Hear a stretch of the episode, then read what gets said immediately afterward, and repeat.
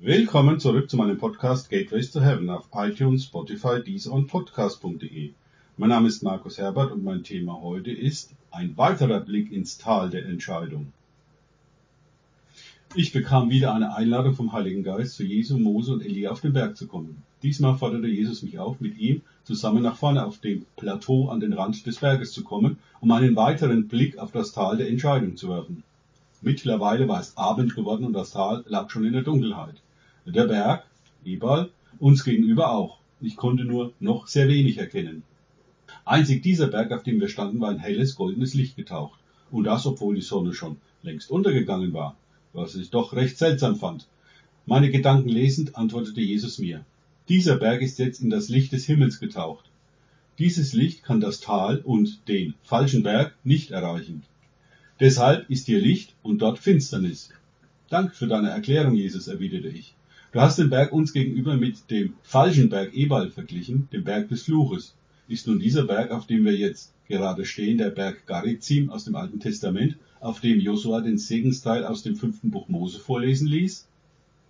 Jesus lächelte und erwiderte mir, ja und nein. Wir sind in einer Mission, in der ich dir Bilder und Vergleiche schenke, damit du die Zusammenhänge besser verstehen kannst. Ja, dies ist der Segensberg Garizim aus 5. Mose und nein, es ist nicht der physische Berg Garizim, der sich auf der Erde im Land Kanaan befindet. Von hier geht mein Segen aus, wenn die Menschen zu mir auf den Berg kommen. Gottes Segen und Gottes Gnade ist ein Teil des Erbes, das euch in Christus als meine Brüder und Schwestern zusteht. Allerdings müsst ihr dazu in meine Gegenwart kommen. Ohne mich funktioniert euer Erbe nicht. Ihr würdet Gottes Segen ohne mich nur verderben. Doch nun schaue nochmal in das Tal der Entscheidung, forderte Jesus mich auf.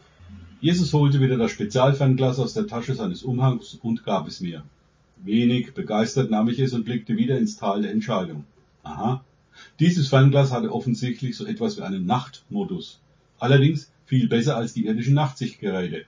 Ich konnte alles klar und deutlich in Farbe sehen, nur leicht abgedunkelt. Ebenfalls konnte ich wieder hören, was im Tal vor sich ging. Ich sah einige Lagerfeuer mit Menschen darum, wie sie sich an dem Feuer wärmten. An anderer Stelle stritten einige der Gestrandeten heftig miteinander. Jeder hatte völlig illusorische Vorschläge, wie sie aus der katastrophalen Situation wieder herauskämen. Noch weiter hinten wurden einige sogar handgreiflich und prügelten sich miteinander, als ob Gewalt sie der Lösung näher bringen würde. Babys weinten und Kinder schrien oder waren in eine Art Schockstarre verfallen. Der Lokführer und der Zugbegleiter hatten sich in der Lok in Sicherheit gebracht und die Einstiegstür verriegelt. Dort gab es ein paar Männer, die mit ihren Fäusten auf die Türe einhämmerten. Das totale Chaos. Völlig fertig von dem chaotischen Anblick im Tal nahm ich das Fernglas ab und wandte mich fragend zu Jesus. Sie hätten eine Chance mit Liebe und Einheit, gemeinsam aus dieser chaotischen Situation herauszukommen. Doch einige pochen darauf, dass nur sie die Lösung für alle Probleme haben und die anderen nicht. Dadurch teilen und spalten sie die Menschen nur noch mehr. Auch hast du gesehen, dass sie sich schon gegenseitig an die Gurgel gehen? Das Gift des Baumes der Erkenntnis von Gut und Böse treibt sie dazu. Doch ich muss dich noch um einen weiteren Blick auf den Berg gegenüber bitten, Markus, sagte Jesus zu mir. Widerwillig schaute ich durch das Fernglas auf den Berg mir gegenüber. Oh weh! Dort hatten einige offensichtlich versucht, den Berg zu erklimmen. Die entgleiste Lok mit ihren Zügen war jedoch ins Rutschen gekommen und lag jetzt völlig zerstört weiter unten am Berg. Zudem hatte die rutschende Lok eine Steinlawine ausgelöst. Diese Steinlawine hatte die Menschen, die versucht hatten, auf diesen Berg zu kommen, unter sich begraben. Es gab Verletzte und Tote. Es war ein Sanitätsteam vom Zug dort und versorgte die Verletzten notdürftig. Mir kamen die Tränen, als ich das mit ansehen musste. Jesus streckte mir seine Hand entgegen und ich gab ihm das Fernglas zurück. Wie schrecklich! Wieso kommen die Menschen nicht zu dir und bitten dich um Hilfe? Für dich wäre es ein leichtes, ihnen zu helfen fragte ich Jesus. Ihr Stolz hindert sie daran. Sie müssten sich eingestehen, dass sie bisher ihr Leben lang den falschen Weg gegangen sind, erwiderte Jesus mir. Jesus zeigte jetzt mit seiner Hand nach rechts von uns. Hörst du was, Markus? Ohne das Spezialfernglas war hier oben von dem chaotischen Lärm von unten im Tal der Entscheidung nichts zu hören. Also strengte ich mich an, ob ich vielleicht doch etwas hören konnte.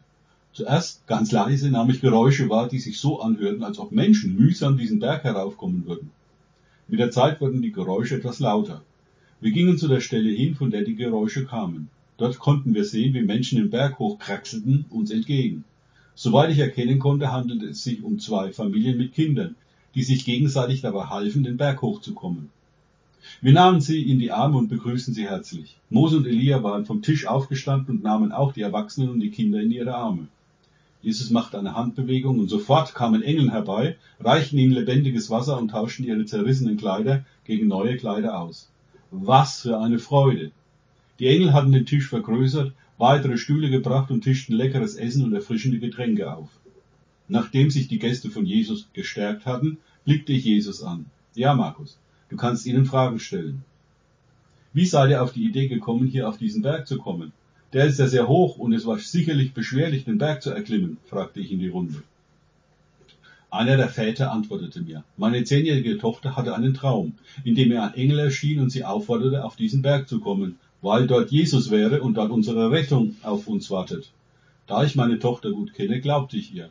Leider konnten wir nur noch eine weitere Familie überzeugen, mitzukommen. Die anderen hielten uns alle für verrückt, vor allem die Frommen. Ich war total begeistert von dem, was ich da hörte. Ihr seid also Pioniere, die Ersten, die diesen Weg auf den Segensberg in der Krise zu Jesus gegangen sind. Wie geht es jetzt weiter, Jesus? Jesus stand auf und alle richteten erwartungsvoll ihre Augen auf ihn, was er sagen würde. Ihr beiden Familien seid wahre Pioniere, denn ihr seid die Ersten, die diesen Weg gegangen sind. Ruht euch aus, fragt mich, Mose und Elia, was auf eurem Herzen liegt und entscheidet dann, ob ihr durch das Tor in den Himmel gehen wollt oder ob ihr wieder den Berg hinabsteigt, um weiteren Menschen zu helfen, hier auf den Berg zu mir zu kommen. Erstmal schweigen. Ich konnte richtig sehen, wie, sich, wie sie alle angestrengt nachdachten. Direkt in den Himmel aufzusteigen klang ja sehr verlockend. Als erstes brach das zehnjährige Mädchen mit dem Traum das Schweigen. Ich gehe auf jeden Fall wieder runter und zeige den Menschen, wie sie hier hoch zu Jesus kommen können. Jesus erwiderte ihr, das wird nicht einfach werden. Ihr habt nur eine geringe Chance, andere Menschen zu überzeugen, hier hochzukommen. Doch Mose und Elia werden euch segnen und begleiten. Die Menschen werden sie nicht sehen können, das geht nur hier oben. Ihr Geist jedoch wird immer mit euch sein. Im Geist des Mose und des Elia habt ihr viel bessere Chancen. Sowohl Mose als auch Elia bekräftigten, dass sie gerne mit ihnen gehen würden, um ihnen zu helfen. Dadurch hätten die Menschen die Vollmacht, die Mose und Elia hatten, als sie auf Erden waren. Doch nicht eine einzelne Person, sondern alle aus der Gruppe. Jesus bestätigte das und nach einer Ruhepause machten sich beide Familien in der Morgendämmerung des nächsten Tages an den Abstieg. Sie hatten sich alle dafür entschieden, wieder zurück zu den Menschen im Tal zu gehen. Jesus und ich standen wieder vorne am Berg und verabschiedeten die beiden Familien. Mose und Elia gingen wie versprochen mit ihnen. Ich wandte mich an Jesus und fragte ihn vorsichtig, kann ich bzw. soll ich mitgehen? Jesus lächelte mich wieder an und sagte, nein, noch nicht. Dein Platz ist derzeit hier oben auf dem Berg an der Schnittstelle zwischen Himmel und Erde. Danke fürs Zuhören. Denkt bitte immer daran, kenne ich es oder kann ich es, im Sinne von erlebe ich es. Erst sich auf Gott und Begegnung mit ihm einlassen, bringt Leben. Gott segne euch und wir hören uns wieder.